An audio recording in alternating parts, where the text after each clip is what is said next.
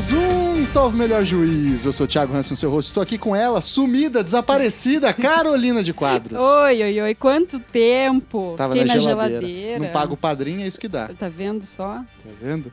Além aqui da Carol, temos hoje dois convidados estreantes aqui. À minha frente, Nasser Ahmad Alan. Tudo bem, Nasser? Oi, Thiago, tudo bem e você? Falei certinho o nome?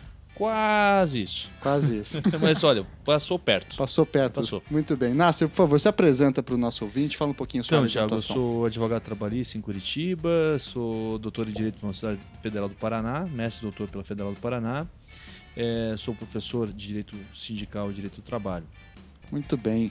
E aqui também, junto com o Nasser, a Valdete Souto Severo. Tudo bem, Valdete? Tudo bem, Thiago? Tudo bem. Por favor, Valdete, se apresenta também para o nosso ouvinte. Bom, fala- Thiago, eu sou professora de Direito do Trabalho e Processo de Trabalho na FEMARGS, que é a Fundação Escola da Magistratura do Trabalho do Rio Grande do Sul. É, sou juíza do trabalho da quarta região e doutora em Direito do Trabalho pela USP de São Paulo. Olha aí, acho que é a primeira. Você é gaúcha também? Eu sou gaúcha. Acho que é a primeira gaúcha ou gaúcho do podcast, hein, Carol?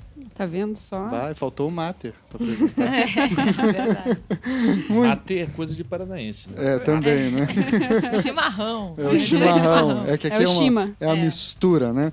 Muito bem, então, pessoal. Hoje a gente está aqui com dois especialistas em direito do trabalho, além da Carol, que também tra- faz, trabalha com direito do trabalho, é especialista nessa área, para a gente discutir um pouco esse tema tão pedido que a gente gravou lá atrás no episódio, acho que 20 ou 21, com o Sidney Machado e com a Paula Cozero sobre é, flexi- flexibilização das leis trabalhistas. E hoje todo esse tempo depois, a gente volta a esse tema após a aprovação da reforma trabalhista para fazer um diagnóstico da situação do direito do trabalho no Brasil hoje e qual será o futuro da regulamentação jurídica do trabalho no nosso país, tá certo? Antes da gente passar para o nosso tema principal, recadinho de sempre, curta a página do Salvo Melhor Juízo lá no Facebook, siga a gente no Twitter, arroba SMJ Podcast e mande e-mails para contato salvomelhorjuízo.gmail.com.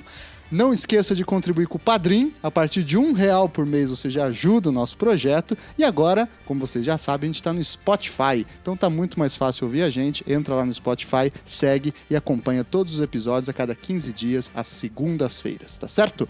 Vamos lá então para esse papo.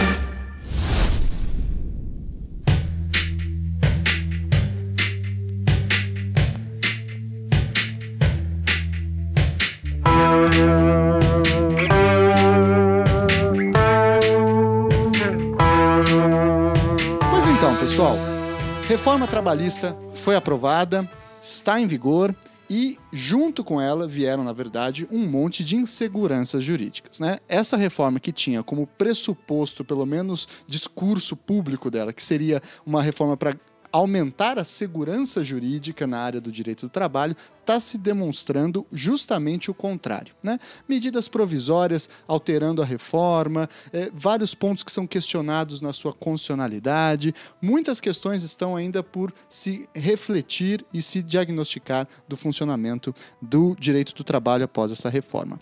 Antes da gente chegar a ela especificamente, vamos falar um pouquinho do projeto dessa reforma. Né? Essa reforma é uma velha vontade do empresariado brasileiro, né? não é um projeto muito novo nesse sentido, né?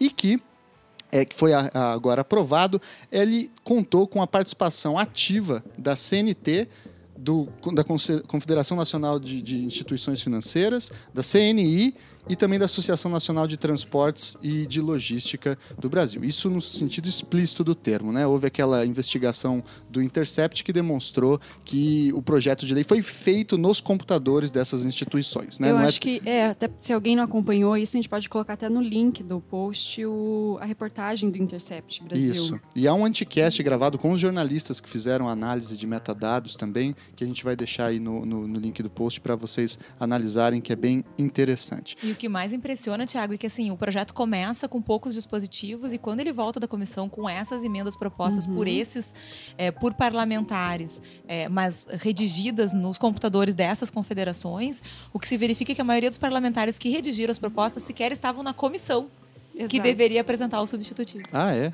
Olha só. Ou seja, foi feito mesmo a toque de caixa e vendeu-se mesmo a cadeira parlamentar para essas confederações para atuar. na né? verdade, é, o patronato nesse, nesse processo, é, ele agiu diretamente no Congresso, utilizando os parlamentares como, como eh, representantes e veículos dos seus interesses. Então, uh, a pauta a, do que foi implantado no, no, projeto de reforma, no substitutivo ao PL 6786, ela é uma pauta muito antiga do patronato no Brasil, mas muito antiga mesmo. É, não tem uma novidade, né? então nós não nos deparamos com nenhum tema que a gente pode dizer que é novo. Na verdade, são situações que são que demandam reivindicações antigas da, do setor empresarial, dos setores empresariais no Brasil e que tendem por, é, por fazer, por construir uma, uma flexibilização em prejuízo, né? uma flexibilização de direitos que foram historicamente construídos. Né? Então, a ideia central do projeto é essa: né? é diminuir o custo da mão de obra, aquilo que o pastor chamou de custo Brasil. Né? Uhum. Então, o custo central da mão de obra, a redução disso. E quando a gente fala de redução de direitos, é, é importante sempre que a gente diga: nós estamos falando de direitos que têm representação econômica. Então, quando a gente fala de direitos, nós estamos falando de redução de dinheiro no bolso do No mercado, inclusive. No mercado. É, então, dinheiro, dinheiro que não vai para o bolso do trabalhador, dinheiro que deixa de circular Exatamente. no mercado. E não é dinheiro que, ao contrário do que dizem também, não é dinheiro que voltará à produção, porque esse dinheiro não vai para a produção. Esse dinheiro ele é, é reinvestido no mercado financeiro. Ele vai para é um dinheiro que vai é um lucro que não gerará produção, não gerará empregos, gerará especulação financeira.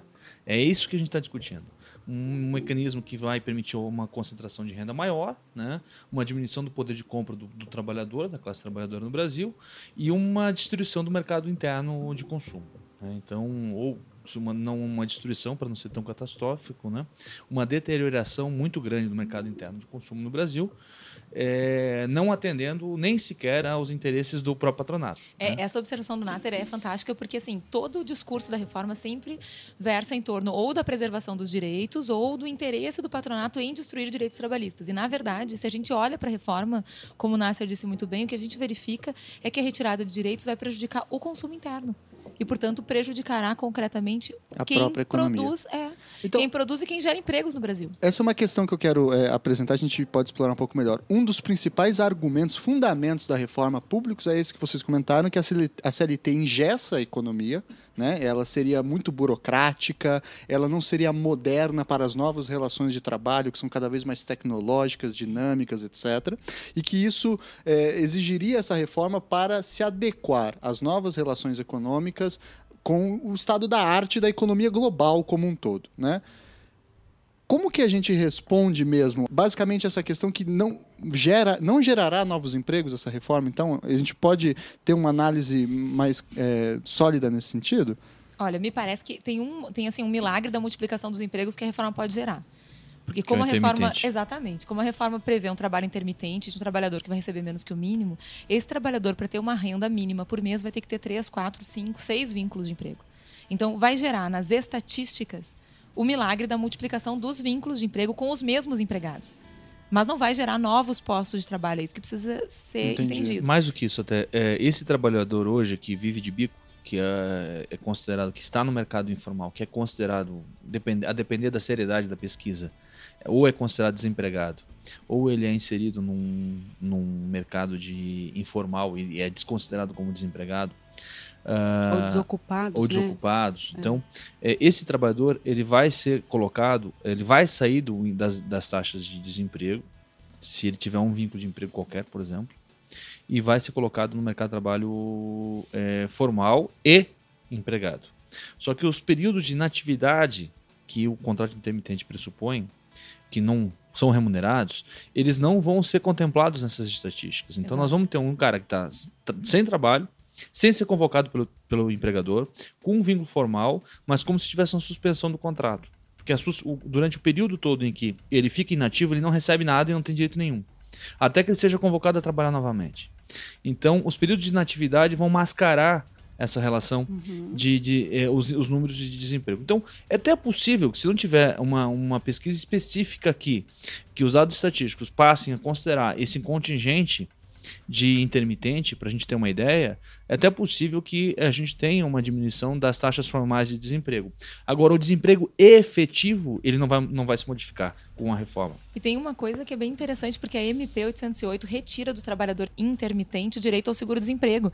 Quer dizer, a própria MP uhum. reconhece que eu não estou diante de um emprego que possa ser assim considerado. Então, o trabalhador recolhimento na também, condição né? de intermitente, ele vai ter essa. é, Ele vai estar na estatística como empregado, mas ele não vai ter nem sequer a condição de empregado, porque ele não vai ter uma remuneração mínima por mês, ele não vai ter a garantia de que ele vai ter trabalho e não vai poder usufruir o seguro-desemprego se perder esse trabalho intermitente. Então ele vai estar no meio termo. Então, Uhum. atende às estatísticas em determinado sentido, especialmente se elas forem mascaradas, como diz o Nasser, se elas não mostrarem esse período de inatividade, mas não significa acrescentar postos de trabalho nem incluir pessoas na condição de empregados. Esse é o grande problema. E aí a gente vê que toda a retórica da, da modernização ou da inclusão é falsa na reforma. Não vai haver inclusão de novas pessoas dentro de um mercado estável de trabalho e não há modernização da legislação trabalhista. E assim, que, eh, que não há modernização a gente vê por vários aspectos, não só pelo intermitente. A gente vê, inclusive, porque sequer questões que são ultrapassadas na CLT, como a referência a juntas de conciliação ou a própria justa causa, né, que não teria mais espaço eh, desde a Constituição de 88, elas seguem na CLT. Quer dizer, não houve nenhum intuito de modernizar a legislação. O que houve foi a ideia de retirar direitos e precarizar a condição de quem trabalha, assim, quem depende do trabalho para sobreviver. É uma modernização bem arcaica, então. né? Fazendo um Exatamente. Mas é, acho que é, é uma modernização com a cara da, de quem pretende modernizá-lo. Né? É, Com o arcaísmo das nossas elites uma econômicas. cara de vampiro, assim, né? É. É, ao lado dessa questão, é, um dos outros argumentos para a reforma da CLT é que a CLT é muito velha, né? é muito antiga. Isso quando não se fala aquela baboseira né, de que a CLT é fascista, Fascista, é. cópia da Carta da Lavoura, Esse é um argumento perverso. bobagens, né? né? Esse é um argumento muito Não, perverso. é, assim, é uma, uma bobagem. E aí eu tenho uma pergunta aqui que é o seguinte. Primeiro, é, até pro Nasser que escreveu uma tese sobre a história da CLT, né? A formação da CLT, enfim. Nasser, a CLT é tão antiga assim mesmo, ela realmente não faz mais nenhum sentido no nosso tempo. Né? Se Seria interessante a gente pensar um novo projeto de lei para uma nova CLT ou um código do trabalho? Ou qual, qual é, como você enxerga, conhecendo a história da formação da CLT, a posição dela no nosso tempo hoje? Veja, Thiago, eh, eu não vou defender a CLT. Porque eu não sou das viúvas da. não faço parte do grupo das viúvas da CLT. É, eu acho que é, a gente tem que entender que a CLT recebeu 800 emendas, mais de 800 modificações ao longo dos 70 anos, dos 74 anos de existência. Então não dá para dizer que a CLT é, o, é um instrumento de 43. Isso é uma mentira. Quem fala isso não sabe o que está falando. Ou sabe e está utilizando o argumento para é, desconstruir aquilo que pretende desconstruir. É, na verdade, é, eu acho que a gente precisa sim, e a gente precisaria modernizar a CLT. E modernizar a CLT seria adaptar a CLT aos valores constitucionais de 88. Né? Então, é, isso, isso a gente não fez. Então, é, nós temos no, na CLT, é, embora seja um, um- Embora a gente possa dizer que é um exagero e um- uma perversidade chamar a CLT de fascista, mas nós temos traços na CLT é, de um ranço autoritário dos anos 30 dos anos Do 40, Estado Novo, né? né? Do Estado Novo, do Estado Novista. Então, Sim, esse, esse, do direito Sim, coletivo, né? no direito coletivo e no, no próprio direito do trabalho. Porque a gente não pode esquecer que o trabalhador ele é considerado, ele é, ele é, ele é sujeitado no ambiente de trabalho ao empregador. E, e a CLT coloca o empregador numa, numa condição, é, num com um exercício de um poder tirânico sobre o trabalhador, praticamente. Em que ele controla, ele tem o poder de fiscalizar, controlar e punir o empregador. Uhum. Ele reúne todos esses poderes. O empregador no Brasil é o único ente da nossa sociedade que tem essa, essa capacidade. É o poder de regular, o poder de fiscalizar e o poder de punir. Então, a gente teria que avançar muito. Tornar as relações de trabalho mais democráticas, é, é, eliminar as justas causas, porque não tem sentido com a proteção à dispensa arbitrária, não tem sentido você falar em, em despedida por justa causa. Na verdade, toda pedida, toda despedida deve ser motivada, né? Sim. E com a indenização correspondente. É, não tem sentido a gente falar em um poder tirânico do empregador em relação ao empregado, uma, numa subordinação que muitas vezes extrapola os limites da, da relação de trabalho e, e extrapola os muros do, do ambiente de trabalho e se insere na vida do, do próprio trabalhador, na vida privada, que é ah, algumas hipóteses de justa causa que a gente tem, por exemplo, como incontinência de conduta, como embriaguez habitual, como o comportamento do empregado fora do ambiente de trabalho, que passa a ser regulado pelo próprio empregador. Então, a, a- a gente te- tem muito espaço para discutir uma, uma- uma nova um ordenamento jurídico do, trabalhista diferente, é, mais em conformidade com os espíritos é, democráticos que vieram com a Constituição de 88 e que não impactaram de, de, decididamente no, no, no, nosso ordenamento jurídico. No âmbito do direito coletivo, então, nem se fala, né? Porque nós estamos ainda atrelados à estrutura corporativista das, da, da, década de 30 e 40, onde prevalece a unicidade sindical, onde prevalece a, a contribuição sindical obrigatória, onde, é, onde prevalece é, o sindicato controlado pelo Estado. Então, é, esse ideário ainda é o que norteia a, a, a estrutura da sindical brasileira. Então, a gente tem muito para mudar. Agora, a modificação que eu brincava hoje que a reforma me obriga a. Eu jamais perdoarei os perdoarei por causa disso, porque a minha reforma me obriga a defender a CLT. defender esse direito de trabalho que a gente quer modificar, que a gente quer melhorar. Né? Então a reforma nos obriga a isso, né? porque a gente está muito longe do ideal. Então, é, o nosso direito de trabalho está muito longe do ideal. Né? Agora, a modificação dele não é para os patamares que eles estão propondo. Né? Eles estão propondo é, um não direito. Né? Nós queremos um direito do trabalho, nós queremos um sistema de regulação do trabalho, mas a gente quer um sistema de regulação do trabalho democrático, onde o trabalhador seja tratado como cidadão, né? como um ser humano. Né? E, e, o nosso direito do trabalho, aquele que se foi, ele não permite isso. Né? O trabalhador é mercadoria nessa, nessa relação. Ele é mercadoria, ele é sujeitado, ele é objetivado como mercadoria. E a gente precisa suplantar isso, precisa transcender isso. E não vai ser esse modelo de direito de trabalho que estão nos impondo que vai fazer isso, né? que vai permitir essa construção de um direito de trabalho mais humano. Né? Uhum. Esse, esse não é o direito de trabalho que eles querem. Né? É, eu até estava fazendo um levantamento aqui, é, essa história né, de que a CLT é um, um, documento, enfim, estado novista, é fato, temos ranço nisso na parte, sobretudo na parte sindical, mas eu fiz um levantamento aqui que em 1946, ou seja, logo após a queda do Getúlio, são feitas 120 mudanças na CLT né, uma reforma acontece. Depois, na ditadura militar, em 1967, são 180 novas mudanças. Né? Hum. Aí, essa última reforma aqui são mais 100 mudanças. E durante todos os outros anos tiveram pequenas mudanças, alterações, etc. Né? De tal sorte que, realmente, como a gente falava, tentar construir com muita força uma continuidade, né, ou como se fosse um documento anacrônico, né, é o hum. mesmo documento, de, não faz sentido. Pode ser, talvez, para sei lá, o emprego do estivador pode não ter mudado, do datilógrafo, né, mas no, no geral mantém-se... Do datilógrafo? Existe datilógrafo? Nem sei. mas basicamente... Não existe mais. É, basicamente manteve-se, é, mudou-se quase a, a integralidade do texto, com exceção de algumas partes. E a sistemática temática, especialmente, né, ela mudou em muitos pontos também. Mas a né? gente tem também mudança de interpretação, embora não tenha tido mudança de texto, que Sim. adaptaram a, a, as a, o texto às mudanças do, com o tempo. Por exemplo, não se lê mais a subordinação do artigo 3 do jeito que se lia, né? não se fala mais independência do empregado em relação ao empregador, dando a ideia de que há uma relação pessoal, dependência, e a subordinação seria é, subjetiva e não se daria em relação ao objeto da prestação, trabalho. Tal. Então, as interpretações, a doutrina ajudou a adaptar também o texto sem obrigar a modificação. Uhum. Então, o trabalho em domicílio do artigo 6 por exemplo, ele, ele se bastava. A gente não precisava ter um teletrabalho porque o artigo 6 já trazia trabalho em domicílio. Ainda teve uma alteração recente pra, do, em 2012, se não me engano, para trazer a questão do trabalho tele, telemático. Mas não havia necessidade, porque o trabalho em domicílio já existia, a figura uhum. do trabalho em domicílio. O que nós temos são modificações na forma da prestação de serviços que se originam realmente por conta das inovações tecnológicas, tal, mas não necessariamente mudam o sentido do que é a venda da força de trabalho, da relação contratual, não vão mudar o sentido da mais-valia, né, da exploração, não vão mudar esse sentido.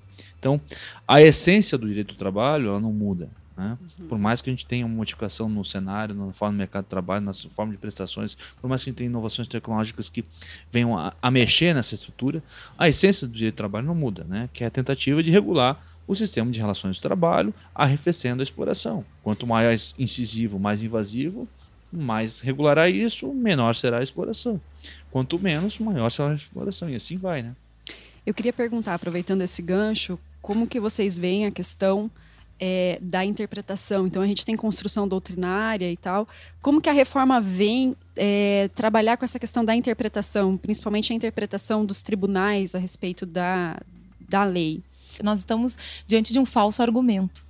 Né? Assim, a, a, CLT é muito antiga. Primeiro que a CLT é uma consolidação, o que significa que ela já é uma compilação de leis anteriores à 43. Uhum. Segundo que, como o Nasser disse muito bem, ela não só foi alterada, como ela vem sendo interpretada de Exatamente. forma diferente. Terceiro que o direito é construção cultural. Então, assim, o, o texto de lei é só o ponto de partida para aquilo que vai ser feito na prática. Tanto assim que a gente interpreta artigos como 62, como o 192, né, quando fala de não fala de proibição de acumulação, enfim, vários artigos da CLT que não dizem o que a gente na prática acaba dizendo que eles dizem. Então a interpretação, certo. na verdade, é como a lei vai ser aplicada na prática e isso não vai se alterar por um dispositivo legal. O que eu quero dizer com isso é, não adianta a lei 13467 colocar lá no artigo 8 que a interpretação vai ser assim ou não vai ser daquele jeito, que o juiz não pode isso, que o juiz só pode aquilo, porque isso na prática não vai acontecer. Na prática, os juízes vão continuar olhando o ordenamento jurídico como um sistema. Então, nesse sistema tem a CLT, tem a Constituição, tem toda a condição é, política, econômica, histórica, que vai determinar, é, vai interferir na aplicação da lei ao caso tem concreto. Os processos culturais de construção, Exato. que firmaram os entendimentos dos tribunais e que vai mudando, que construíram. Como tu mesmo disseste, né? o artigo 2 quando caracteriza o empregador, é extremamente atual. Ele diz que o empregador dirige a atividade. Ainda assim, se construiu uma doutrina de subordinação subjetiva, que hoje está sendo ultrapassada sem alteração do texto legal por uma questão cultural. Uhum. Então, a interpretação seguirá sendo do mesmo modo. O que me uhum. parece que a reforma permite é que a gente agora recupere uma ideia de interpretação a partir da Constituição que é uma ideia que um pouco se perdeu. A gente, na verdade, tem a Constituição de 88 como um ganho, né, num processo de abertura democrática extremamente importante para o Brasil, mas a gente não consegue fazer valer esse, esse avanço. Né? Nós temos a Constituição de 88 e a partir de 88 o que nós temos é um processo de erosão constitucional ou de negação da Constituição. E a gente tem a década de 90 com construção de é, entendimentos, inclusive de alterações legais na CLT, que são destrutivas da Constituição. Então, desde 88, nós temos um processo de negação e não de consolidação da ordem constitucional. Pois bem, agora com a reforma, talvez a gente tenha a oportunidade de fazer o caminho inverso, de recuperar Resgatar. a leitura da Constituição e de começar finalmente, depois de décadas, a ler a lei trabalhista a partir da Constituição, que era a ideia desde a década uhum. de 80, mas que foi uma ideia que nunca saiu do papel na realidade. É, o, o Nasser deu exemplo, nós temos uma realidade em que não há garantia contra a despedida. E essa garantia contra a despedida está estabelecida na Constituição, no inciso 1 do artigo 7 Nós é que não conseguimos fazer com que ela saia do papel. Sim. Então, de repente, agora, diante do, do absurdo que é a reforma, e aí também pegando o gancho com a tua colocação anterior, o que, que a reforma, qual é o problema da reforma? É que com a, a, a pretensão de modernizar, ela altera alguns dispositivos dentro da mesma ordem. Então ela não só não muda essa ordem, que já é ruim, que é a da CLT, e eu concordo com o Nasser, que já precisava de alterações radicais, porque tem um pressuposto de dominação que não é mais possível de ser admitido a partir da Constituição de 88. Uhum. Ela mantém esse pressuposto de dominação e ainda insere dispositivos de proteção ao empregador ou de destruição de direitos. Quer dizer, ela só faz ainda um, um tumulto maior dentro de uma ordem que já precisava de, uma, eh, de um resgate constitucional e que não teve até hoje. Bem, diante desse caos, que a Lei 13467 instaura, que é introduzir artigos numa consolidação que já precisava ser constitucionalizada e não foi, nós estamos diante de um desafio que é justamente um desafio de interpretação. Uhum. Nós precisamos agora pegar o texto é, dessa CLT renovada, sei lá como que a gente pode chamar, dessa CLT modificada pela Lei 13467 e começar a interpretá-la e analisá-la à luz da Constituição. E se nós fizermos isso, pouco ou nenhum dispositivo dessa nova lei resiste porque essa lei é, ela tem um, um, pressuposto simbólico e ideológico que é contrário àquele da Constituição, quando garante direitos trabalhistas como direitos fundamentais. Então, me parece que se nós tivermos falado da interpretação, o caminho é uhum. é esse. Nós precisamos recuperar. Mas isso não é obra da reforma. Isso que é importante, né? Dos ouvintes terem em mente. O que a reforma simplesmente coloca em evidência um déficit que nós temos que é a incapacidade que nós temos demonstrado desde a década de 80 de interpretar a legislação trabalhista à luz da Constituição. Agora é a hora da gente recuperar esse déficit e começar finalmente a olhar para a Constituição de 88. Ou seja, assim como aconteceu com o direito civil, com a constitucionalização do direito Exatamente. civil, que re reconheceu o casamento homoafetivo, entre outras tantas questões, o direito do trabalho pode ter como seu futuro. E com um, um agravante, Tiago, porque o direito do trabalho foi colocado na Constituição no título dos direitos e garantias fundamentais. Quer dizer, uhum. houve uma opção literal do nosso legislador em dizer que direito trabalhista é direito fundamental. E ainda assim a gente fez de conta que não estava enxergando. A realidade é essa. Né? Na, na prática das relações de trabalho, nós seguimos aplicando a CLT como se ela não tivesse de ser contaminada pela Constituição. Muito por conta de uma cultura jurídica que se formou de, é, de enxergar o direito do trabalho é, por si. Né? E de. Até porque também não, não adiantava ir para a Constituição de 67, né? É. Não ia ajudar muita coisa. Não ia ali, ajudar né? muito. Mas né? a de 88 que Então- nos ajuda foi Mas, assim, negada. a, é, a construção que, é, que se estabeleceu, então a gente tem toda um- uma série de, de, de- de consolidações de jurisprudência anteriores a 88 que vão se construir a partir do próprio dia de trabalho e, vão, e, aí, vai- e aí isso vai, e, e- e vai contaminar uma visão do jurista trabalhista, não só da- do judiciário, sejamos justos, do jurista trabalhista, do jus laboralista, que é de que é, o do trabalho se basta, que não faz a leitura da, da Constituição a partir da CLT e não o contrário. Que na né? real é uma, Uma é uma visão é uma visão um pouquinho assim é, preconceituosa, né? O, o Jorge num, num evento que a gente estava na quinta-feira falou uma coisa Jorge que eu achei Sotomayor. muito Soto Maior é falou uma coisa que eu achei muito importante. Ele disse assim: é, ninguém faria o que fizeram com o direito do trabalho no direito civil ou no processo civil, tanto que não fizeram, né? Ficaram 20 anos discutindo a reformulação do Código Civil, ficaram um tempão discutindo a reformulação do CPC. Quer dizer, ninguém teria coragem, independente da ideologia. Independente da, da- da, assim, do pressuposto, independente do que eu entendo sobre direito do trabalho, ninguém em outra área do direito teria coragem de alterar radicalmente uma legislação, como fizeram com a CLT, em dois meses. Toque de caixa, né? É, sem discutir com ninguém, sem diálogo democrático, sem chamar as entidades representativas sociais. dos atores sociais. O que, que significa isso? Isso significa um preconceito social que o direito do trabalho enfrenta desde sempre. E que seguiu enfrentando apesar da Constituição de 88 e que a gente precisa superar. A gente precisa superar a síndrome do patinho feio. Essa é a grande questão da reforma. Nós precisamos finalmente dizer, olha só, o direito do trabalho tem assento constitucional. Então a gente tem que parar de brincar né, de, de uma legislação que se basta e começar a olhar o direito do trabalho a partir da Constituição, como a gente já faz com o direito civil, com o processo civil, etc.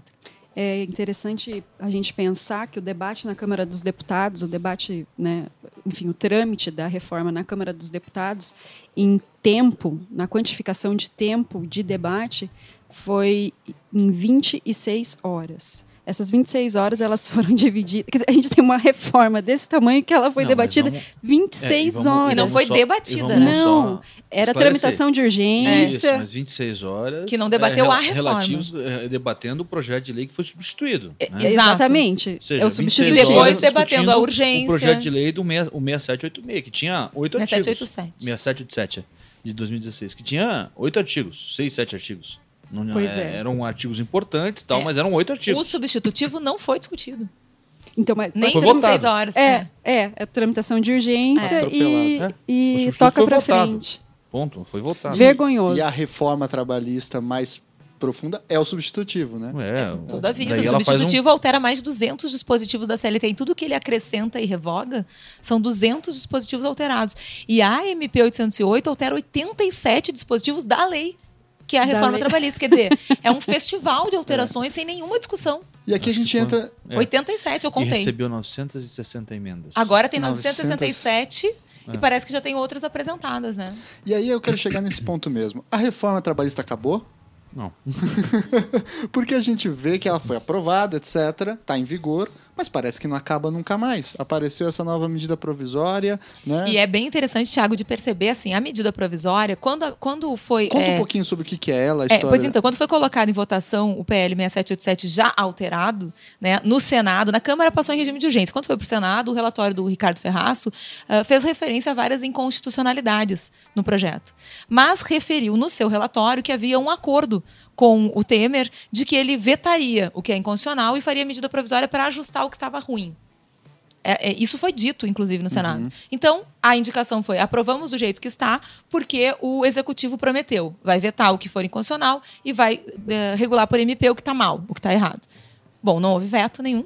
Né? Aprovado o PL 6787, não aconteceu nenhum veto. A medida provisória não saiu. Foi sair três dias depois da lei entrar em vigor. A lei entra em vigor dia 11 de novembro. Dia 14, a medida provisória 808 é, é editada, alterando 87 dispositivos. E o que é mais interessante, não é a resposta do executivo aquilo que o Ricardo Ferraço aponta no relatório como o que estava ruim no projeto. Não é.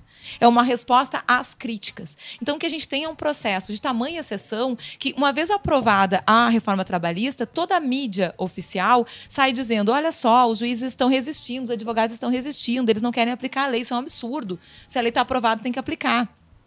E os juízes e advogados, por sua vez, fazendo encontros. Né? A Ana Matra fez a segunda jornada de Direito Material e Processual do Trabalho. Uhum. É, algumas amatras se reuniram. E a mídia batendo, editorial todos os dias dizendo é um absurdo, os juízes não querem aplicar, isso é o fim da picada, se a lei está aprovada tem que aplicar e tal. Tem que acabar a justiça do Aí, trabalho. tem que acabar a justiça do trabalho, porque afinal de contas são teimosos, né? E o que, que nós apontávamos? A inconstitucionalidade de usar salário como base de cálculo do, do, dano do moral, dano moral é, a questão da exclusividade do suposto autônomo.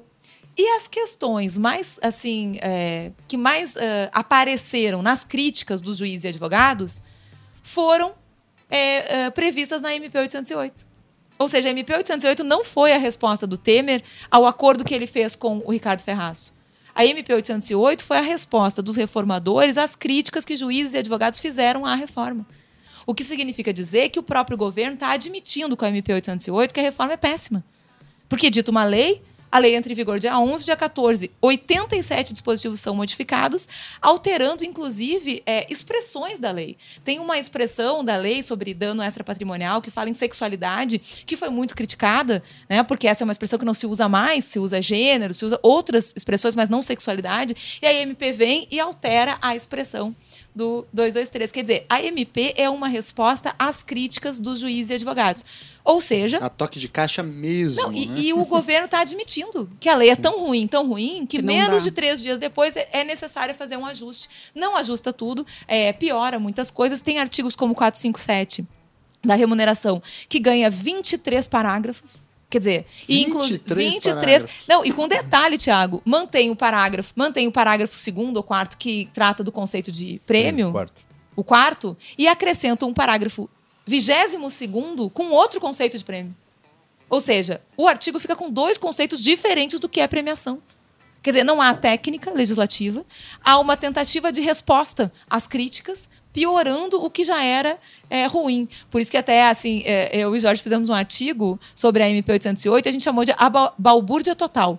Porque assim, o que já estava ruim na Lei 13467 fica muito pior na MP 808 porque ela consegue piorar, tentando colocar tudo no texto de lei, dentro de uma lógica que é a lógica do Montesquieu, a lógica do século XVIII, né? Que eu tenho que prever É. todas as hipóteses possíveis no texto de lei. E E, aí- isso é impossível. E aí eles querem, e aí querem vender esse produto feio que eles estão, que eles construíram como a solução para todas as ações judiciais, como se eh, com a reforma se solucionaria ah, o descumprimento de leis no Brasil e como se a que é reforma justamente é, o contrário, né? com, e, se- e com a reforma a gente não teria teria uma redução drástica do número de ações trabalhistas. Não é verdade. Quer dizer que não vai reduzir, então? É muito difícil. A reforma, na parte processual, tenta impedir o acesso à justiça.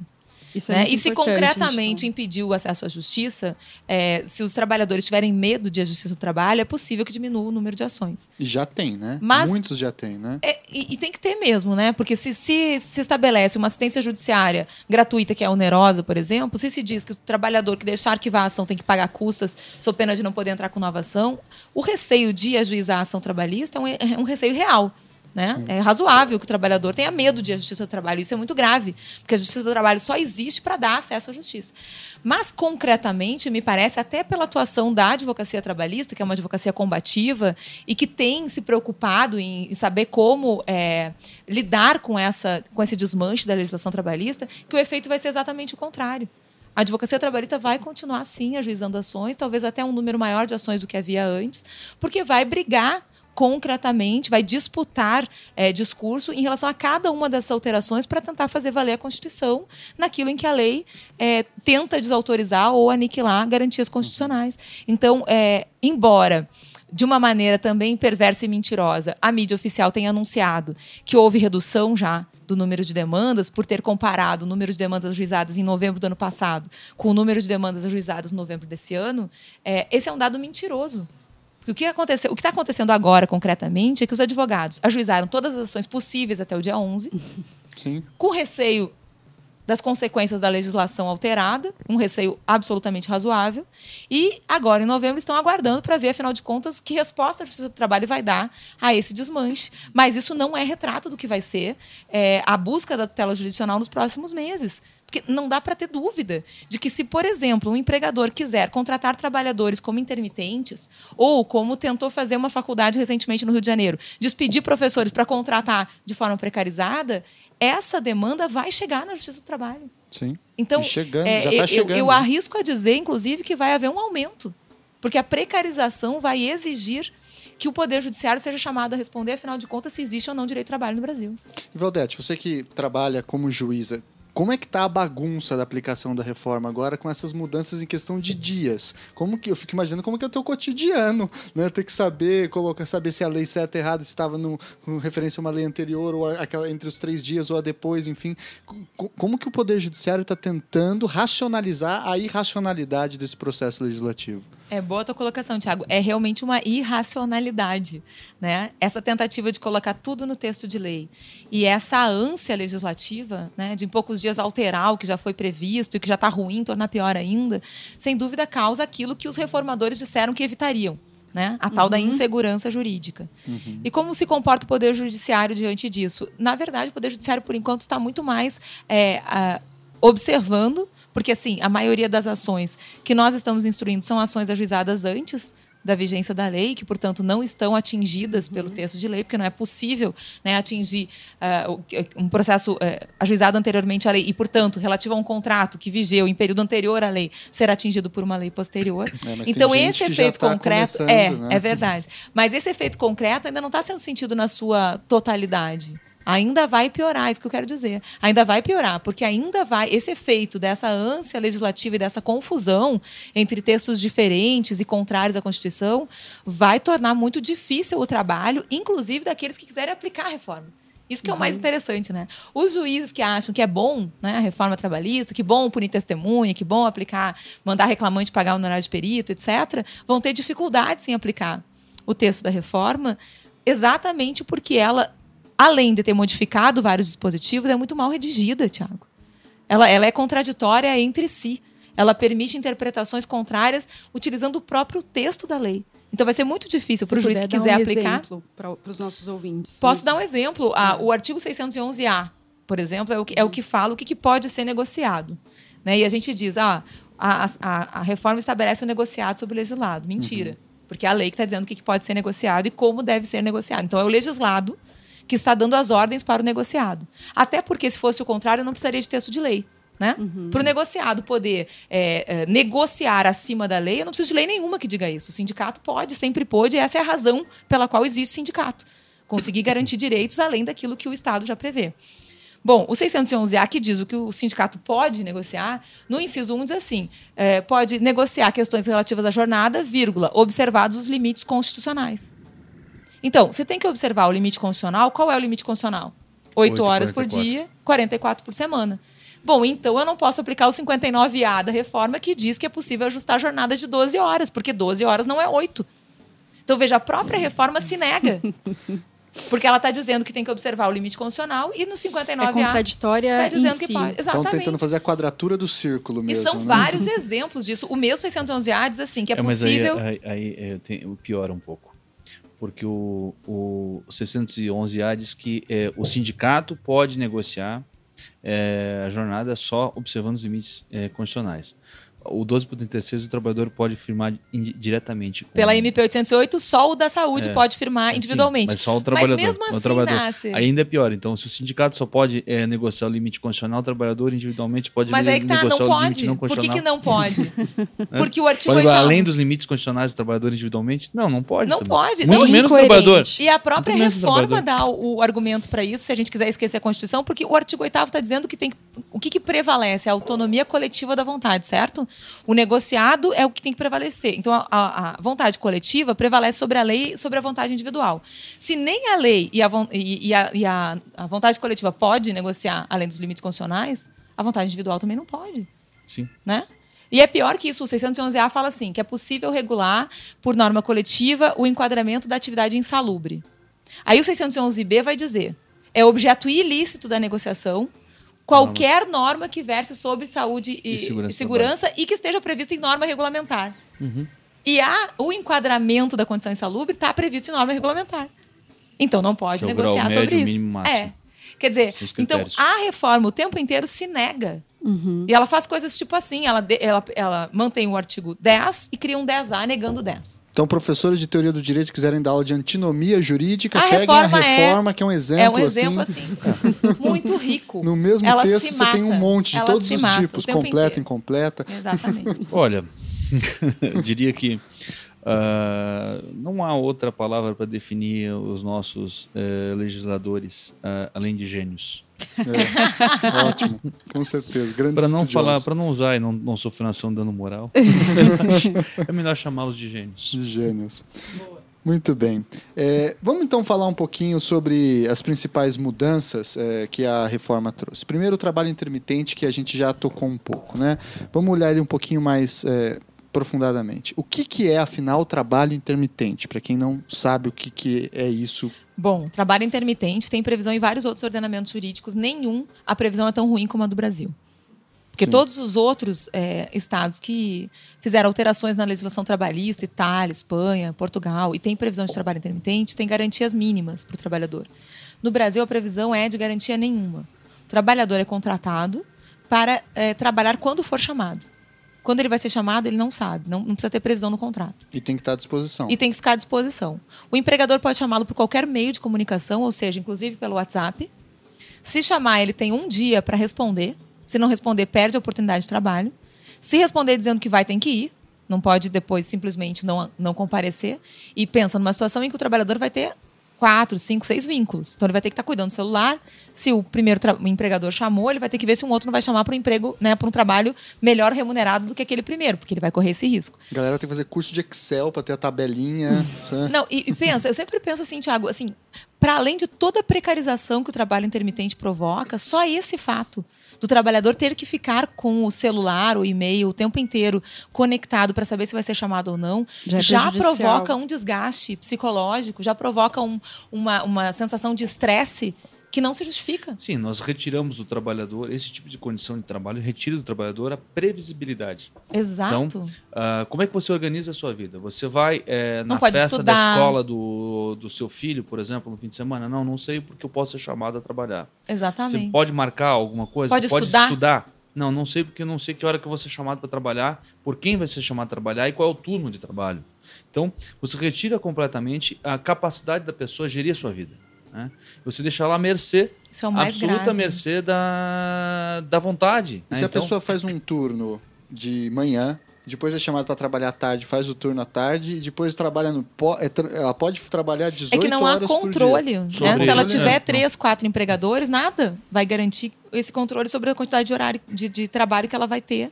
Se for chamada por um de tarde, por outro à noite, não tem como controlar. Tá, e se a pessoa tem um acidente grave por cansaço em virtude de uma jornada Ah, pois extenuante? então. Aí o que, que vai dizer a MP 808? Que se ela tiver acidente ou doença, ela tem que ir direto para o INSS. Ela não tem nem direito a receber pelos primeiros 15 dias de atestado como um empregador contratado normalmente. A MP 808 vai dizer, se ela sofreu acidente ou tem doença, ela tem que ir direto para o INSS. O risco já está previsto, então. É, mas, mas veja, aí o INSS vai marcar perícia, ela vai, aquele, aquele chamado limbo, sabe? Onde que a pessoa fica sem receber e sem trabalhar e sem saber quem paga, vai ser muito pior para o intermitente do que já é para o trabalhador. Sim, vai, pag- e vai receber aquilo sobre aquilo que ela contribui.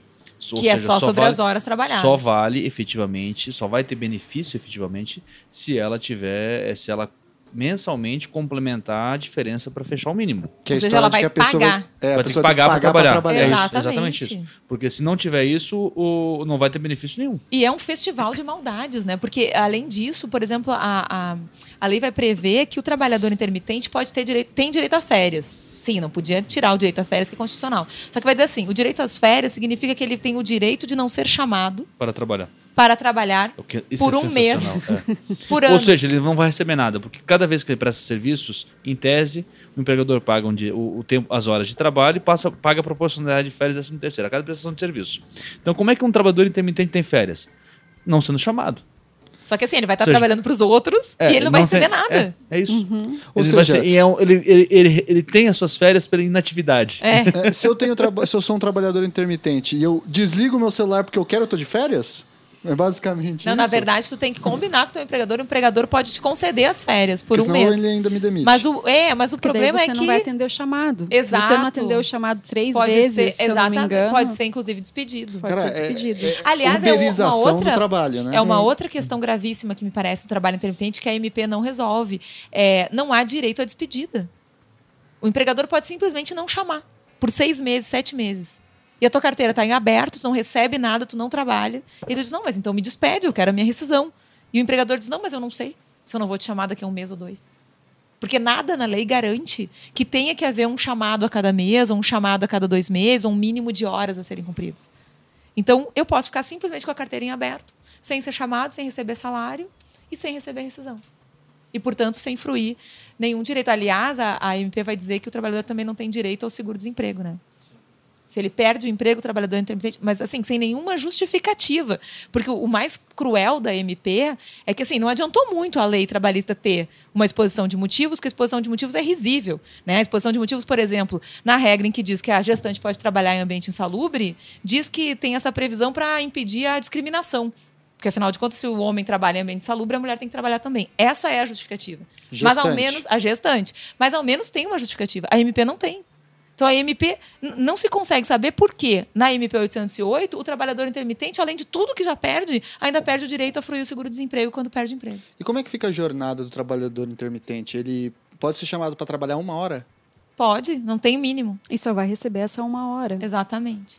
E só E vai aí, contribuir isso sobre que a gente essa tá vendo uma agora hora. na internet, o cara recebe R$ 5,60. Cara, ou seja, o transporte público dele já não é pago. Exatamente. É por isso que não que esse trabalho intermitente assim não é possível de ser praticado é, com a chancela da Justiça do Trabalho, porque é, é, é absurdo, é, é perverso, é uma, é um- é uma lógica de, de trabalho completamente precarizado.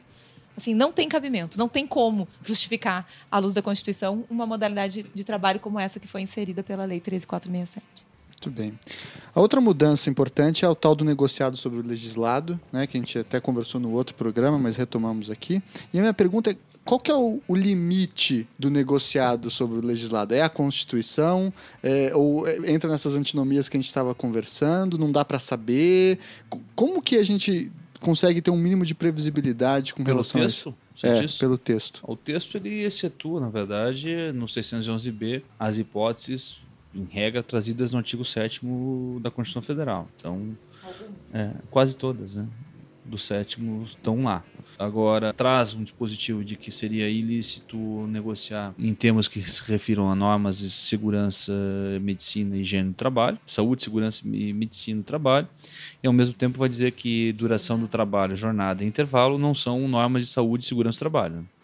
Então, é como se dissesse que o sol não é sol, que a lua não é lua. Né? Então, porque evidentemente que, no, que a NR, norma regulamentadora número 17 do Ministério do Trabalho, que regulamenta o intervalo de 10 minutos a cada 50 minutos trabalhados com digitação, ela é uma norma de saúde e segurança do trabalho. E ela regula intervalo. Né? Então, eh, a legislação vai dizer que, que intervalo não é norma de saúde está só querendo negar o óbvio. Né? É, um, é, é de uma. É de uma diria que de uma capacidade risível, né? Como se isso fosse funcionar. É, E isso poderia ser uma saída, por exemplo, para a judicialização e para o controle desses. Eu acho que sim. Na verdade, é uma saída, porque na verdade a gente tem inúmeras hipóteses é, de intervalos tratados por normas regulamentadoras Uhum. e que são do Ministério do Trabalho, porque são normas de saúde. Então, a gente pode trabalhar do, do, no ponto de vista é, é, jurídico, judicial, se for necessário, com, ah, com tentativas de restringir a negociação sobre jornada exatamente nessa perspectiva. Até porque se a gente olha a história das relações de trabalho, né, todo o movimento de greve dos trabalhadores desde o início sempre foi motivado por limitação do tempo de trabalho. E bandeira todo o estudo, exatamente, todo o estudo assim do Ministério do Trabalho e do próprio Ministério da Saúde é a relação entre a extensão da jornada e o número de doenças profissionais. Então, dizer que jornada não tem a ver com saúde e segurança, é como Nasser disse, é dizer que o sol não é sol, então não tem como. É muito fácil até fazer esse enfrentamento. É, mas a perspectiva assim, do que, que é a limitação me parece que tem que ser, é, se a gente quiser fazer uma leitura constitucional né, do texto da CLT, é o caput do artigo 7 porque o artigo 7 diz lá, são direitos dos trabalhadores, vírgula, além de outros que visem a melhoria da sua condição social. E isso não é porque o artigo 7 diz, né? Eu isso complementaria, é porque... é, eu complementaria aí o seguinte, inclusive. E o inciso 26 diz do 7 é o reconhecimento dos acordos e convenções coletivas de trabalho, ou seja, o reconhecimento dos acordos e convenções coletivas do trabalho como forma de melhoria, melhoria da condição social e de vida do trabalhador. Ou seja, você não lê o inciso separado do caput. Exato. Né? Uhum. Então, a entender que a negociação coletiva ela se presta a acrescer direitos ou a, a majorar os direitos existentes é, é, é, o básico, né? principalmente num sistema como o nosso, né? numa estrutura, é, numa estrutura é, com uma estrutura sindical como a nossa, né? que é atrelada ao Estado, com, exatamente por conta dessa característica do direito do trabalho é, interventor, com bastante legislação estatal, né, regulando as relações, e uma negociação coletiva secundária, né, secundarizada por conta dessa questão. Uh, inverter isso agora e querer transformar o, os sindicatos em atores do processo de desconstrução do direito do trabalho, daí acho que é uma grande maldade, é uma grande perversidade da é legislação. É verdade. Né? E aí a gente, é, é assim, é, o pensamento é muito tranquilo, é muito básico até, né? Não faz sentido historicamente ter negociação coletiva se for para retirar direitos. Porque Sim. o pensamento é, bom, se o trabalhador está lá quietinho, não faz nada, né? Não se filia ao sindicato, não luta, não faz greve, não faz nada, ele tem direito à jornada de oito horas, ele tem direito à previsão ao mínimo, legal, né? ao mínimo legal. Aí ele vai lá, se associa ao sindicato, faz greve, participa de assembleia, senta para negociar e consegue uma jornada de 12, consegue supressão de uhum. intervalo, consegue banco de horas, não faz sentido nenhum. É muito perverso. Então assim, é, é, eu acho que é importante perceber isso para a gente entender assim que a gente tem a Constituição, mas ainda que não tivesse o, o caput do artigo 7 da Constituição dizendo expressamente que tudo que for para além daquela regulação ali tem que ser para melhorar a condição social, ainda que aquilo não existisse, não faz sentido historicamente negociação coletiva para piorar o que o Estado já garante. Sim. E o que a reforma tenta fazer é isso, é tenta convencer os sindicatos de que eles precisam ser agentes da destruição dos direitos trabalhistas. É, e isso 611 é um estabelece o rol é Exatamente. um caminho. Ó, você tem que negociar isso, isso, reduz isso, intervalo. isso, isso, isso, reduz a jornada, é, aumenta a jornada, reduz aumenta intervalo. Aumenta a jornada, exatamente. Reduz, reduz salário, reduz tudo que você quiser. Quer dizer, isso é um deboche com, com o movimento sindical brasileiro, que sim tem problemas, que sim é atrelado ao sindicato, que tem uma questão cultural muito forte, que é difícil de ultrapassar, mas que é um, é um movimento combativo, que uhum. faz a sua parte né? E que tem sim conseguido conquistas ao longo dos anos pela luta. Importante. Né? Da, da, classe trabalhadora. E aí vem agora o Estado dizer: não, vocês têm que se prestar para fazer isso, para retirar direitos dos trabalhadores. É um absurdo. A autonomia que se concede aos sindicatos é essa. Então, o momento que se fragiliza as entidades sindicais, fragmentando ainda mais a, a, as categorias, em que se retira a sustentação financeira, porque o fim da contribuição sindical é, é, tem essa finalidade de retirar a capacidade de resistência das entidades sindicais, não, é uma, não tem a finalidade de autonomizar essas entidades, pelo contrário, então, e aí você fala, para quem você fragmentou, fragilizou e retirou dinheiro, você fala, agora você tem agora poder de negociar de com o outro lado para é. negociar o que você quiser. Eu acho que é, isso, é, é, isso, é, extremamente importante de dizer, porque assim, o fim do imposto sindical, que era algo que poderia ser discutido, né, na linha do, do que o Nasser disse no início, a gente podia discutir uma reforma na CLT uhum. ou um novo Código do Trabalho. A gente podia discutir fim do imposto sindical também, mas não nessas bases. O que, que faz a reforma? Retira imposto sindical, prejudicando apenas sindicatos de empregados, porque os sindicatos empregadores continuam sendo é, sustentados pelo sistema S, e, e, ao mesmo tempo, é, amplia a terceirização, ou seja, pulveriza a classe trabalhadora. Eu não consigo mais ter identidade de classe, porque dentro do mesmo ambiente eu tenho terceirizado e contratado diretamente. E ainda faço um texto de lei que diz: agora vocês fazem o seguinte, agora vocês reduzem intervalo, agora vocês aumentam jornada, agora vocês permitem que não haja registro de jornada e daí para frente. Quer dizer, é evidente que não há aqui valorização dos atores sociais como foi prometido pelos reformadores e muito menos o privilégio ao tal princípio da autonomia da vontade coletiva. Sim. O que existe aqui é uma tentativa de fazer com que o sindicato haja como o, o, o, o agente da destruição dos direitos trabalhistas que eles não tiveram coragem. Porque, assim, eles avançaram destruindo alguns direitos. Outros eles não tiveram coragem de, de destruir. E no 611A pretendem que o sindicato assuma essa função. Uhum. E eu espero que o sindicato não assuma, apesar de tudo. E isso é muito difícil. É bom que se diga. Né? Não, não, não, é, não vale só colocar é, o dedo em risco e dizer ah, o sindicato não está fazendo, o sindicato está capitulando. É, vai ser muito difícil para o sindicato resistir. Muito difícil. Inácio, você que é professor de direito sindical, trabalha com direito sindical, como é que você vê o futuro do sindicalismo brasileiro? A, a gente vai passar por um novo sindicalismo? Como que você vê isso? Olha, Aquela pergunta básica. é, é básica e fácil de responder. inclusive. Na verdade, é, é difícil qualquer análise porque a gente tem uma mudança de modelo, né? Então, é, no que se refere à questão da organização sindical, é uma mudança de modelo.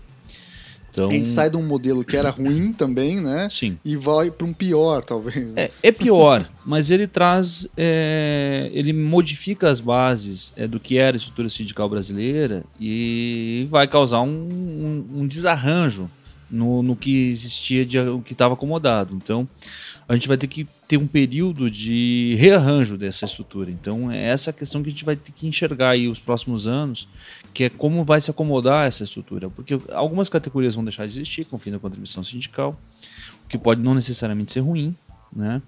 Ah, a terceirização em atividade fim ela vai impactar muito profundamente aí talvez a gente tenha que eh, partir para uma nova partir para uma nova análise do que, que é uma, do que é categoria profissional do que é categoria econômica ressignificar esses conceitos modificar a compreensão do que a gente tinha antes para poder acomodar a estrutura a essa nova realidade.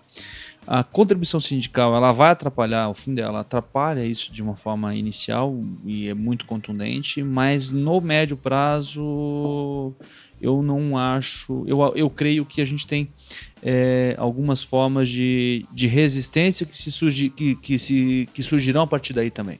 Né? Uhum. Então, ah, muito sindicato que hoje existe por conta da contribuição sindical, ele vai deixar de existir. Isso não necessariamente é ruim, é bom. Sim. Agora, Muito como é que vai ficar, pelego, é, como né? é que vai ficar a representação sindical desses trabalhadores, né? As entidades sindicais que são representativas não têm que ir para cima dessas, de- de- de- de- dessas categorias para passar a representar. Como é que vai se comportar a justiça do trabalho na análise da disputa judicial de base? Então, é, tudo isso é ponto de interrogação. É, o, que, o que a gente pode ter certeza, certeza é que o movimento sindical se reorganiza, se reestrutura e tenta realinhar para reequilibrar as forças, ou ele vai sucumbir de uma forma muito, muito, muito, muito contundente. Então, ah, é preciso que as entidades sindicais tentem eh, modificar a forma de atuação. Agora é hora. Então, Surgimento de novas lideranças e nova forma de, novas formas de trabalho mesmo, de aproximação. É, Eu acho que sim. Novas formas de. Eu acho que a linguagem tem que modificar. A, a- a linguagem do movimento sindical normalmente é uma linguagem muito. que É uma linguagem que não identifica mais, é, que não tem apelo a- aos jovens trabalhadores. E às jovens trabalhadoras, por exemplo. Nós estamos falando de um mundo diferente, estamos falando de podcast. Olha né? É, de, Vamos fundar o de- sindicato é, dos podcasters. De Twitter, de. é, pode ser uma alternativa interessante. Ah, de Twitter, novas, novas formas de comunicação, é, Facebook, é, WhatsApp, é, a comunicação mais curta, né? As pessoas não querem ler as grandes, as longas matérias, não, não tem mais apelo o- ao impresso, apego ao impresso, né? Jornalzinho de sindicato. O jornalzinho de sindicato tem o mesmo futuro que os grandes jornalões, né? Uhum. Ou seja, a inexistência. Né? Então, é, é preciso modificar. E aí nós temos uma coisa que é, que é muito difícil. É que nós vivemos hoje um momento de, de hegemonia do, do, do pensamento neoliberal e da, de uma racionalidade que nos impõe um indivíduo, que está no centro da coisa o individualismo. Né? E, a- e as entidades sindicais, elas são entidades que sobrevivem do interesse coletivo, dos laços de solidariedade. Como é que você vai discutir, fazer discussões é, que tem na sua base, na sua estrutura, o interesse coletivo e pressuposto, portanto, laços de solidariedade, o sentimento de solidariedade, com, pessoa, com pessoas que não se sentem, não têm sentimento de pertencimento, é, identificação de classe, identificação de categoria, e sequer, nem sequer essas pessoas entendem, compreendem o mundo a partir dessa dinâmica é, da necessidade do, do coletivo. Pelo contrário, elas enxergam o mundo a partir da sua realidade, que é da realidade do indivíduo. né? Seja o que você quer ser. né?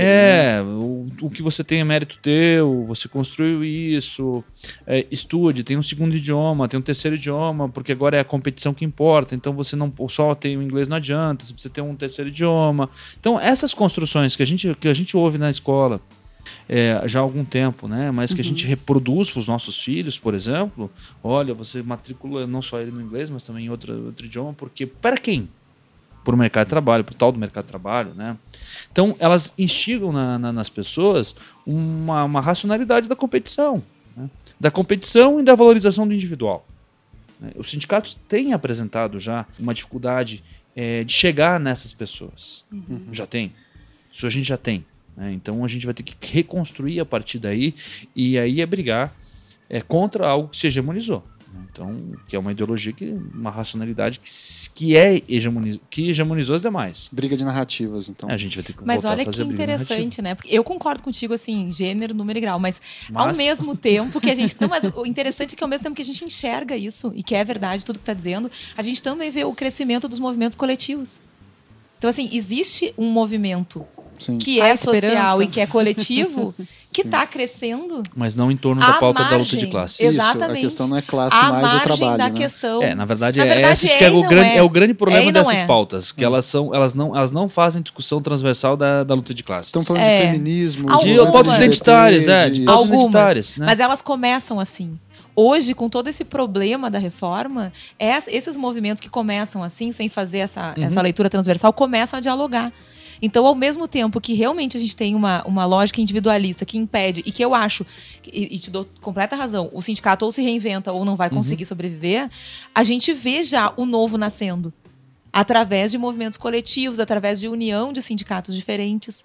É, a gente tem experiências, eu tive em Londrina e lá eles fizeram um coletivo de sindicatos de categorias diferentes, que têm pautas comuns e que fazem a briga pelas pautas comuns, independente de manter a, a identidade como sindicatos.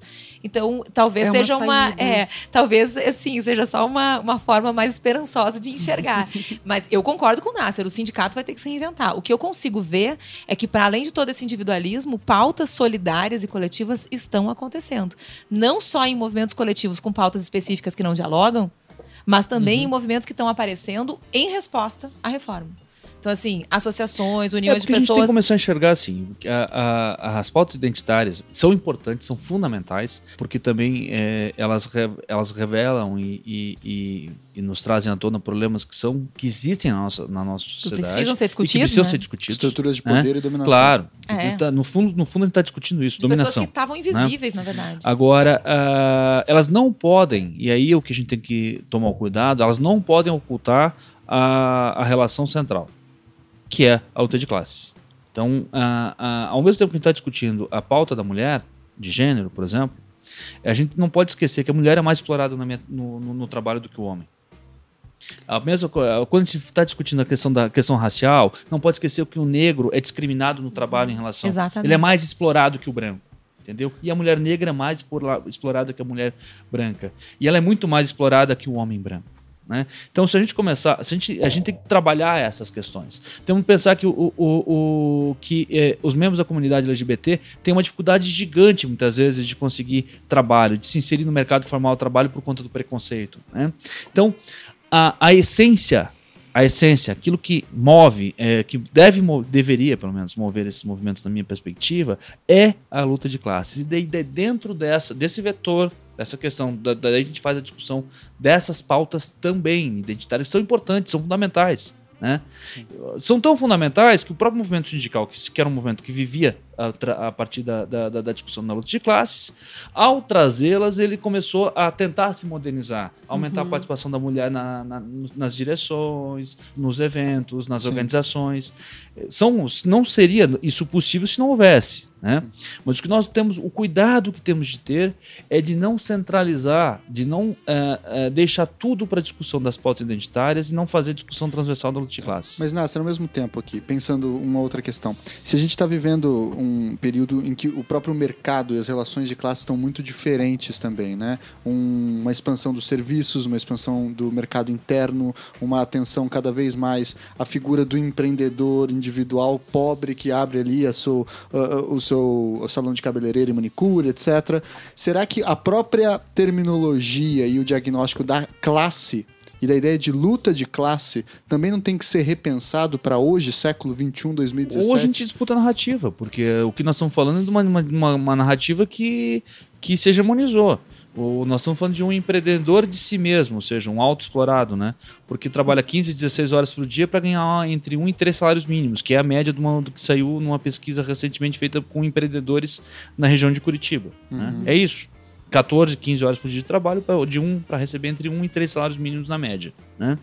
Então, uh, nós temos uma classe trabalhadora que não se sente classe trabalhadora, que acha que é classe média.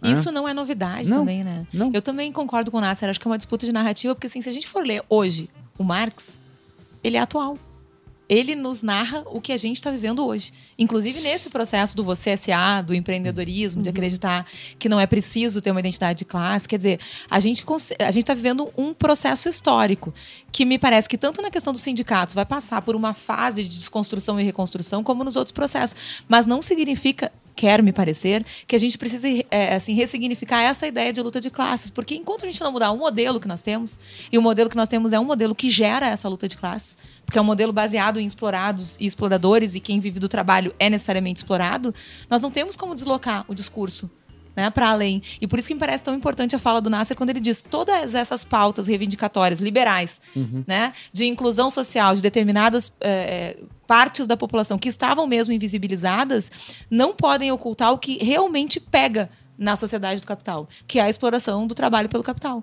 A gente precisa retornar, na verdade, me parece que é exatamente o movimento contrário. O que a gente precisa é resgatar a consciência de que a gente tem que fazer um enfrentamento a partir de uma ideia de luta de classes para conseguir ou superar o sistema que a gente tem, ou pelo menos minimizar os efeitos desse sistema. Porque a gente está vivendo um momento em que esse sistema está é, expandindo, digamos assim, a sua, a sua, capacidade de exploração num retorno a uma lógica liberal clássica, que é uma lógica de exploração que já não funcionou. Temos que não vai funcionar de novo. Temos que retomar a centralidade do trabalho. Exatamente. É então esse, é bem o contrário, né? É Nós precisamos ponto. retomar, porque ela é que se perdeu.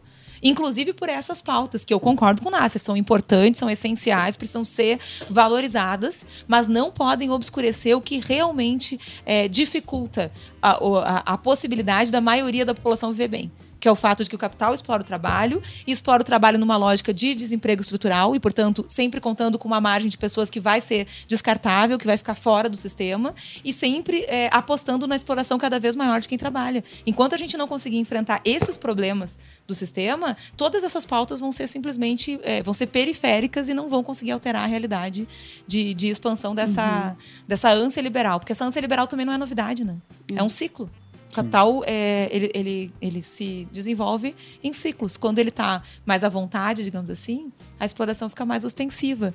Mas é, na verdade, só um elemento de um sistema que a gente tem há dois séculos, que cada vez mais mostra traços de esgotamento e que a gente tem que reconhecer finalmente que, se não enfrentar o sistema, a gente vai estar sempre tratando de paliativos. E falando em outros paliativos, é uma outra questão que não é bem da reforma, mas foi alterada pela reforma também é a terceirização, que a gente até conversou também no outro programa. E eu quero adicionar a questão da terceirização, a pejotização também, né? É, que tem um pouco a ver com um pouco dessa ideologia do faça você mesmo, né? Como que a reforma trabalhou, tratou essas questões e como é que vocês veem essas questões, a nova terceirização de atividade fim, etc. Na verdade, a, a, a reforma ela, ela vem para deixar claro que pode tudo em relação à terceirização. Então, uh, se a, a, a, atividade fim pode ser qualquer atividade da empresa terceirizada, então nós podemos ter uma empresa que terceirize absolutamente toda a mão de obra. Né, e ter 100% da mão de obra terceirizada pelos termos da reforma. Isso, de certa forma, a gente tem que entender que é, não existe terceirização sem precarização das relações de trabalho. Por que, que vale a pena, então? É, não tem, explica pra não gente. tem. A terceirização pressupõe que a empresa que contrata vai. É, a, empresa, a empresa que toma a mão de obra vai contratar uma empresa terceirizada que fornecerá a mão de obra. Essa empresa terceirizada de mão de obra ela vai repassar à empresa contratante, a tomadora do serviço, todo o custo da mão de obra, mais o seu custo operacional e mais a sua margem de lucro. Portanto, não seria negócio para a empresa tomadora dos serviços é, a terceirização se não fosse o, se não tivesse uma redução no custo Mais da mão de obra. Então, a mão de obra é mais, necessariamente mais barata do que aquela que ela tomaria diretamente. Então, a terceirização só existe, só se sustenta do ponto de vista econômico se ela resultar em precarização. Então, a gente tem que partir dessa, dessa premissa. Terceirização é precarizar as relações de trabalho. E por ser precarização das relações de trabalho, ela é inconstitucional. A terceirização em atividade fim. Porque nós partimos da ideia de que é, é, é possível uma empresa, um empregador, uma pessoa jurídica que não detenha, que não produza atividade econômica, que toda a atividade econômica produzida seja por mão de obra terceira. né? Então ela não, não exerce nem a função social da empresa. né? Então, é, é, seria um disparate no, dentro do nosso ordenamento jurídico permitir esse tipo de, de contratação.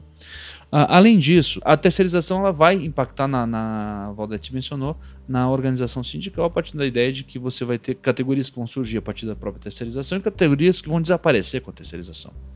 Só para o ouvinte entender, nós podemos ter, a partir do novo marco, uma agência bancária formada por, bancar, por pessoas que lá trabalham, é, contratados por duas, três empresas diferentes e nenhum deles ser bancário. Nenhum deles ser representado pelos sindicatos bancários e nenhum deles ter direito de bancário. Isso é o que permite a terceirização. Apesar de exercer as atividades de de bancário na bancários. prática. É, de serem bancários na prática, né? Claro que nós vamos ter que enxergar as coisas de um jeito diferente também a partir daí, né? Então, com a, com a modificação legislativa. Agora, ah, entendendo que eh, esses trabalhos são bancários, independentemente do vínculo formal deles. Eles são bancários. Ah, ele é empregado numa empresa prestadora de serviço, então ele não é bancário. Não, ele é bancário. Ele exerce atividade bancária, trabalha para um banco, o tomador é um banco, a atividade é Cumpre exercida. ordens. Ele cumpre ordens de um banco, ele é bancário. Ele é bancário. Não importa se o vínculo dele vai ser com a empresa, com o banco, ele é bancário. Então, a gente vai ter que passar por cima de alguns de umas amarras que nós tínhamos antes, né? E, e passar a compreender eh, os direitos a partir dessa perspectiva. Mas, de uma forma geral, ah, o modelo que se estabelece é um modelo muito ruim, porque ele vai impactar na precarização. Quando a gente fala precarização, o que significa? É, em média, um trabalhador terceirizado trabalha mais do que um mais horas em- semanais do que um trabalhador do tomador e recebe quase que um terço a menos. Tá? Então, nós estamos falando de mais trabalho, menos direitos, menos dinheiro. né? Então, eh, nós estamos falando de uma redução de custo com a mão de obra. Né? E é permitir a terceirização direta em todas as atividades é isso. Vão permitir a redução do custo de uma forma geral, uma depressão salarial de uma forma geral, uma, uma redução do, do dinheiro circulando, uma redução da capacidade do mercado interno de consumo. O preço que vai se pagar por isso é muito alto. É. Assim, você vai permitir. O cara, o cara do comércio tem que entender o seguinte: ele tem a sua loja. Ele vai poder co- economizar na mão de obra dele? Vai. Ele vai poder contratar intermitente, ele vai poder contratar terceirizados, ele vai ter uma redução do custo da mão de obra dele. O problema é que no médio prazo ele não vai ter para quem vender o seu produto. Ele vai ter uma mão de obra barata, mas ele não vai ter consumidor para ter para vender esse, esse seu produto. Porque o modelo que nós estamos construindo é um modelo de uma sociedade para poucos. Né? Uma sociedade que, vai, que é, interessa a quem eh, exporta É. para exportação. Primeira República. Né? É a Primeira República. Nós estamos voltando à Primeira República. Não deu certo. Olha o Campos Nossa, Salles é- é exatamente isso. E para o setor financeiro. Para esses setores, a reforma é ótima. Para quem vive do, do dinheiro do- da finança, do, do- do setor financeiro, e para quem vive da exportação, a indústria de exportação. Agora, quem gere, quem produz, quem vive do setor de serviços, quem vive do trabalho do mercado interno, para esses a reforma será o caos. Porque nós voltando, nós estamos di- tirando dinheiro do nosso mercado interno, nós estamos empobrecendo a população, estamos empobrecendo o país. Exatamente. E é difícil a gente. Eu não entendo como é que, ah, por exemplo, a Federação do Comércio Pode apoiar. pode né? apoiar uma É medida verdade. dessa. É uma, é uma visão muito É uma, é, tosca. é uma visão Uma muito tosca, É, uma, é uma visão burra. Mas sobre a terceirização, eu queria dizer que é, é- é muito importante falar na terceirização hoje, porque a terceirização é algo que a gente combate há muito tempo.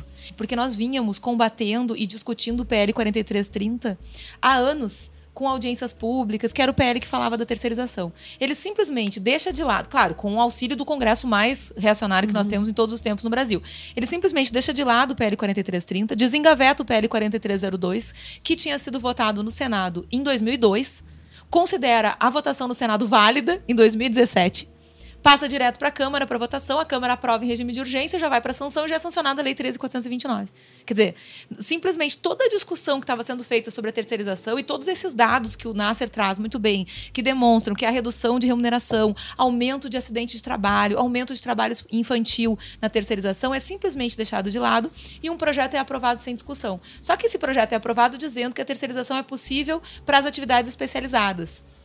E aí, de novo, vem toda a comunidade jurídica trabalhista e diz: ó, oh, então não mudou nada. É só para atividade especializada, não pode terceirizar tudo.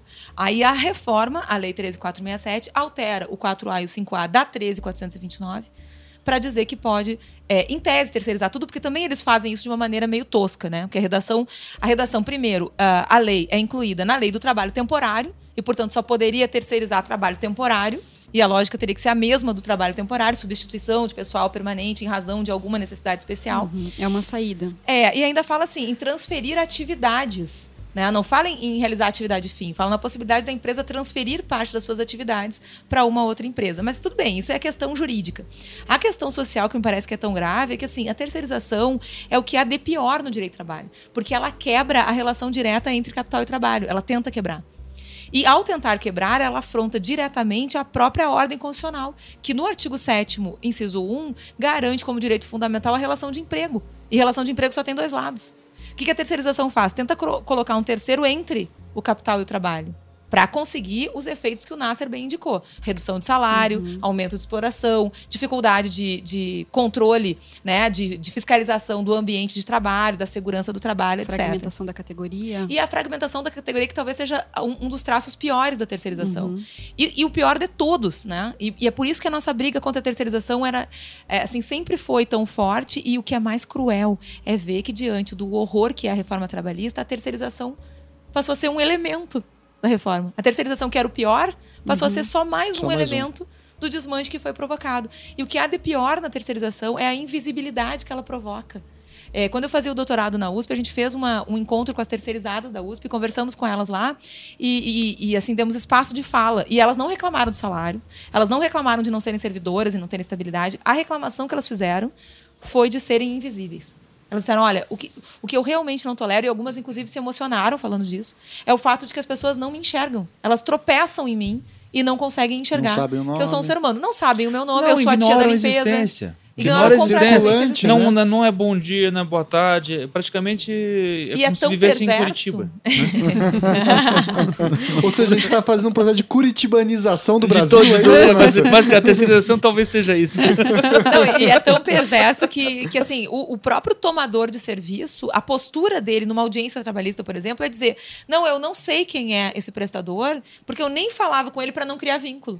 Quer dizer, essa invisibilidade é estimulada pelo medo de ter responsabilidade por aquele trabalho. Mas aquele trabalho está revertendo em favor do tomador. Então, me parece que assim, é, essa é uma outra questão que a gente precisa enfrentar e precisa resgatar a Constituição de 88 para dizer: olha, é, se nós temos um direito fundamental à relação de emprego, se os elementos da relação são empregado e empregador, terceirização não cabe nesse modelo social. Não cabe. Nenhum tipo de terceirização cabe. Então não é nenhuma questão de adaptar ou de tentar interpretar a Lei 13.429.